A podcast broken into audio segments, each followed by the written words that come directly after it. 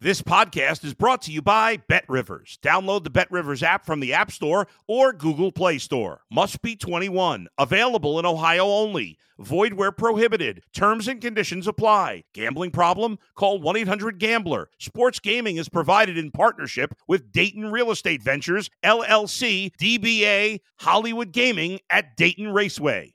If you're a tennis fan, you'll love Betting Weekly Game Bet Match on the Bet Rivers Network. Whether you're a better or just love tennis, you'll enjoy the in depth analysis each week of the tennis calendar. Subscribe to Game Bet Match today from your favorite podcast provider. It's the Mike Francesa podcast on the Bet Rivers Network. Good morning, everybody, and welcome to the Mike Francesa podcast brought to you on the Bet Rivers Network. And remember, for all your wagering needs, whatever it may be baseball, football, college football, you name it uh, you have Bet Rivers in New York and New Jersey, and Play Sugar House in Connecticut. For whatever wagering needs you have, just go to the Bet Rivers app. Uh, we have reached the final 10 days of this baseball season, which almost to me seems like it never will end. I, I think it's partially been long because uh, the teams have been in first place so long, and you've been thinking about both teams going to the postseason for so long. Both are going to the postseason. The Yankees are going as division champs. The Mets have the game and a half lead. The showdown this weekend in Atlanta. The Mets have the Marlins while the Braves have the Nats. The Mets ha- and Braves will meet, and then the Mets will have the Nats while the uh, Braves have the Marlins. Uh, to finish up the season, 97 57 for the Mets, 95 58 for the uh, Braves and the big two are scheduled to pitch the Atlanta series uh, right now, and there's no reason to believe they won't. And you would uh, would think that gives the Mets the edge just having that uh, dynamic one-two punch uh, to throw uh, at the Braves. Everything with the Yankees has been overshadowed by Judge. You know, it's funny all this silliness about, oh, here's what I would do if I got the ball and all this other stuff, which to me, who cares? Um, the big homer is 62, not 61. I mean, 61 is a big homer, but 62 is a bigger homer. That is to break the record. So, I mean, you know, getting stuck on 61 doesn't break anything. So to me, there's two to go, and, you know, seven of the last 10 games are on the road. So there's a very good chance it will uh, happen there. You know, I, I, see all this talk about uh, Ohtani winning the MVP. Listen, I know what he does is unique, but if Judge in the MVP in the American League this year, I don't know how anyone could ever give anybody else the award because how could you be more valuable than he's been to the team? Uh, you know, I just, I mean, if you've watched the Yankees this year, and for a long stretch they were a bad team. And it's been a long time since they were a tremendous team, which they were early in the season for the first 50 games. He has been, I mean, he has carried this team. There's no question about it. They, I mean, there are other guys who, are, you know, Rizzo's had his hits, Torres has had his big hits, but he has carried, carried uh, this baseball team this year. There's no other way uh, in what has been a really you know, all time season, and which could culminate, obviously, with the Triple Crown. Um, we have uh, 10 games to go, and then we have a very uh, exciting and I think uh, should be very uh, telling postseason for both teams. If you ask me right now which team I think has a better chance to get to the World Series, I will take the Mets because of the pitching because of the presence of Scherzer, DeGrom, and Diaz. That's the difference. The Yankee bullpen, there's nobody there you can count on in a big spot. Nobody that you can feel good about in a big spot. I'm sorry. It might happen. Somebody might come through and pitch well, but you know what? There's no reason to think they might duplicate it. And the pressure in October, you know, October has made many, many talented closers look bad. So it can just devour guys who aren't that good. All right, let's get to the emails. You can send your emails to the Mike Francesa podcast at gmail.com. Luke starts us off. Is there a sport that you used to enjoy covering and watching that has fallen in your rankings? Good question.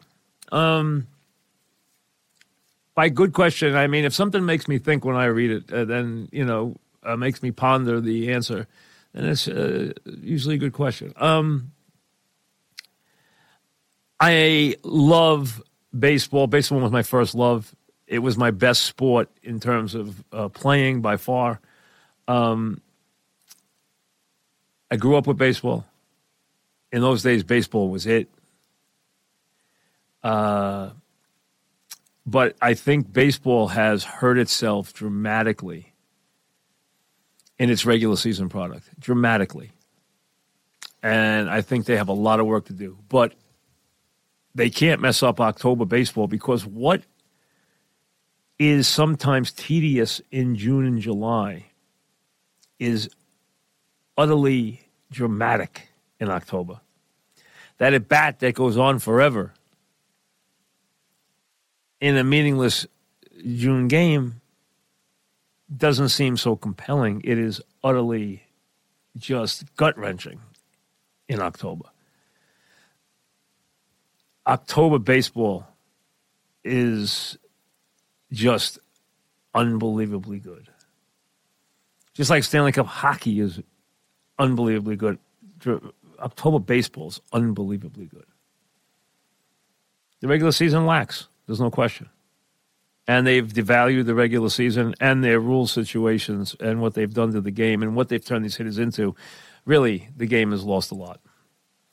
Mike and Massapequa, I know it's football season, but the New York Fall horse racing meet, although not at Belmont, yes, it's not because they're working on Belmont, because eventually it's going to be Belmont and Saratoga. There'll be no aqueduct. That will be sold. That land will be sold to the uh, to the uh, airport, and Belmont will be the track here, and downstate and the upstate track obviously will be Saratoga.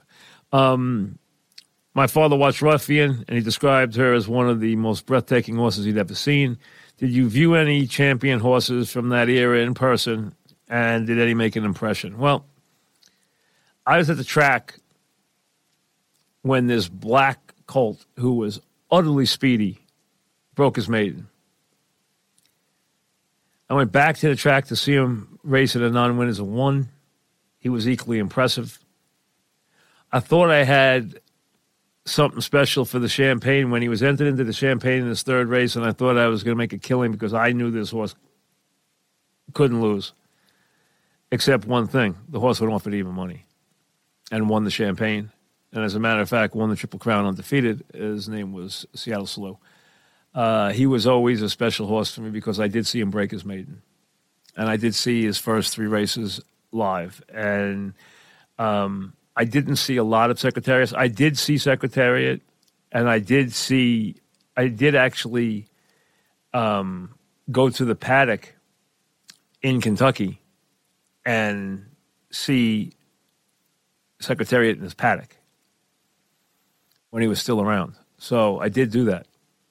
He was actually there, but the horse that was more striking than him was an older horse at the time that was one of the most beautiful horses I ever saw. And you know, they don't ever take two stallions out at the same time because they will fight. Once they breed, they're territorial and they're aggressive. So you're not allowed to ever take two sires out of their bonds at the same time. Uh, they, they one's locked up at all times. They never even cross paths because they will they will break away and fight. Uh, the horse I'm talking about is a horse named Nijinsky II.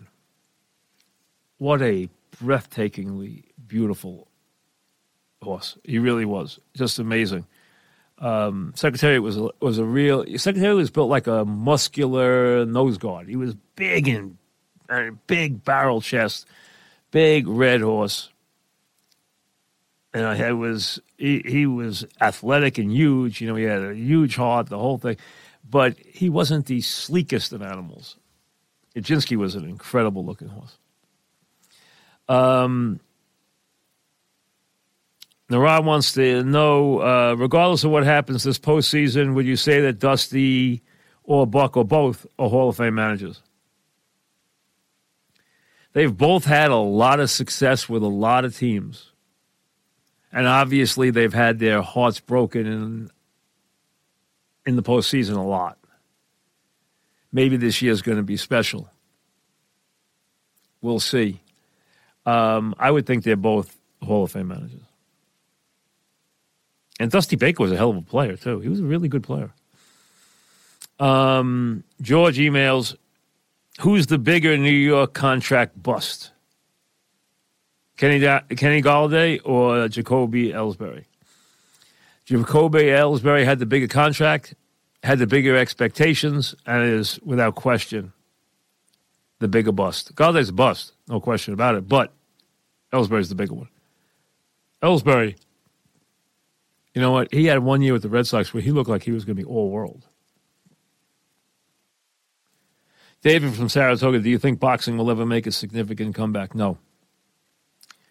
Matthew emails, what do you think of Michigan football thus far? Too early to judge. Will Harbaugh ever leave Michigan for the NFL? I'd say 50 50 on that. I would have said yes in the past. Now I say 50 50. Um, as far as Michigan this year, they are still a cut below. They're going to beat most of the teams on their schedule. I don't think they'll beat Ohio State, and I think everybody's a cut below Georgia, Alabama, and Ohio State. Nobody's in that grouping. It falls from there, but they're good enough to win 10 games. They're not good enough to win in the against those teams in the playoffs. Um, with Aaron Judge being the superstar that he is, I think that Pete Alonso's season has been going under the radar. Do you think he is on track, maybe be the best Mets offensive player in history? I do. I would say right now, if I had a wager, I'd say he will go down as the best Met offensive player because of the start he's gotten off to in his career. He is a legitimate slugger. He plays every day. He's gotten a ton of big hits this year. He does, he plays the game right. Bats 270. To me, he, you know, that I know that he is called in the modern Harmon Killebrew. You know, he is the modern day Harmon Killebrew. That's who he is. Now, Killebrew was an incredible power hitter, even better than Alonso. But Alonso is that type of slugger. I mean, and you're right right now, starting today, both Judge and Alonso have 128 RBIs. I mean, Judge blows them away in the other statistics. He's got 60 homers to Alonso's 39. He's got a 314 average to Alonso's 270. He's got a 1.1 OPS. Alonso's got a 870. He has scored 35 more runs. Judge's year is all world, all time. But you're right. I think uh, it has gotten lost. I think everything in New York baseball has gotten lost in the uh, shadows of Judge this year. But um, I think Alonso has had a great season. I don't think he will win the NL MVP, but uh, he deserves to be in the top three, probably two. Now that we've done, we're done with the full MLB season with the NL having the DH. What is your opinion? Listen, it was inevitable. It had to happen. It has happened. That's not baseball's problem. That makes sense that we play under one set of rules. That completely makes sense. It's the only way it could happen. It had to go that way. Um, so I have no problem with that. I do have a problem with the way the game is played, and I do have a problem with some of the other rules, without any question. And baseball needs to work on a lot of things. Phil, I'm a believer that uh, great players, for the most part, are transcendental. They, uh, they're transcendent, I think, is what he meant, and would be great in any era, barring injuries and personal problems. How do you see a healthy Pete Maravich? The thing about Pete Maravich, and Pete could play in any era, and he was a incredibly gifted basketball virtuoso, but that's the key. Pete was more show than substance. Pete was meant to be viewed in a singular prism. He was not meant to be viewed inside a team concept.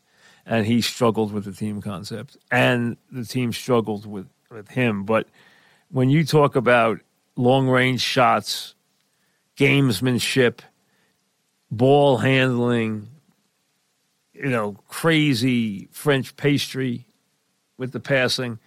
Uh, he was a unique, unique scorer and player.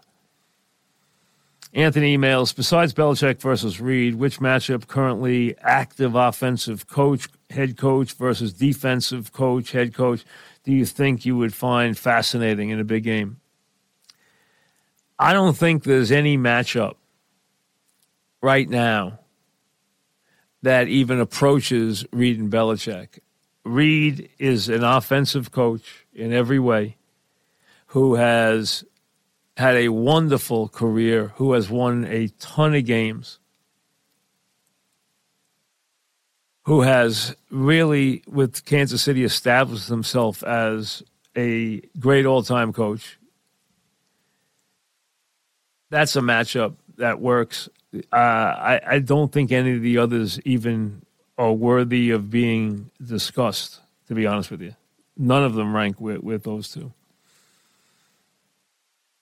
Will emails, what current athlete would you tell your kids or young athletes to model themselves after in terms of professionalism, dealing with the media, off the field? I would say Eli Manning would be one. Eli handled criticism extremely well. He handled the spotlight extremely well. He was better in the big game. His game got better the bigger the game was played. Wonderful guy off the field. I think uh, any athlete would go a long way to be to follow in his footprints uh, and just do things and handle things the way he did, both in terms of uh, media, uh, off the field, teammates, leadership, uh, the whole thing. I think uh, he would be a glowing example of a guy who you might not have thought of, uh, but I think fits the bill in a uh, very, very big way. If the Yankees get bounced and Judge walks, do you see them making changes. It obviously means GM and coach, uh, GM and, and, and manager. I think if they had had the season they were heading to in June, and they had crashed and burned in the postseason, I think heads would have rolled. I think the way they have played the last 60 games has tempered enthusiasm dramatically. It has really sprinkled a lot of realism into the picture. And I think that's why it's not automatic that if they fall short of the goal, which is obviously to make the World Series. See, I always thought a Yankee se- season was was acceptable or, or, or good if they made the World Series. You don't have to win the World Series. If you win the World Series, great. I mean, because plenty of times the Yankees have lost the World Series. Dating all the way back, there's been plenty of times they've lost the World Series. Anything can happen in a short series. But getting to the series, playing in the World Series, to me, separates the season. And there's been, you know, brutal losses. I, you know, I thought, I thought losing to the Marlins was a terrible loss. Losing to the Pirates in 60 was a dreadful loss. That was the best team that ever lost the World Series. Against that was the most overwhelming matchup, favorite versus underdog that ever won a World Series. There have been some really good teams. You know, Earl Weaver's teams in a three year span only won one World Series. The A's in a three year span only won one World Series as far as the La Russa A's. Those teams should have won more. The A's should have, should have won more. The Orioles should have won more. But they got upset a couple times in some classic World Series. It happens.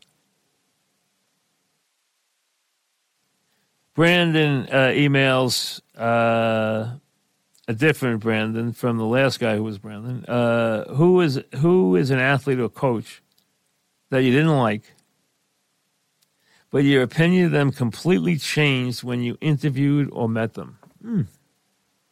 That's a good one. Who I didn't like meaning I didn't like their style or their or who they were, their type of performance. I'm going to think I didn't, I hadn't met them, and I had an opinion of them as a coach or a performer, and then it changed when I met them. I really liked them. I'm sure. I think there's definitely people who have fit that bill. I'm trying to come up with one quickly.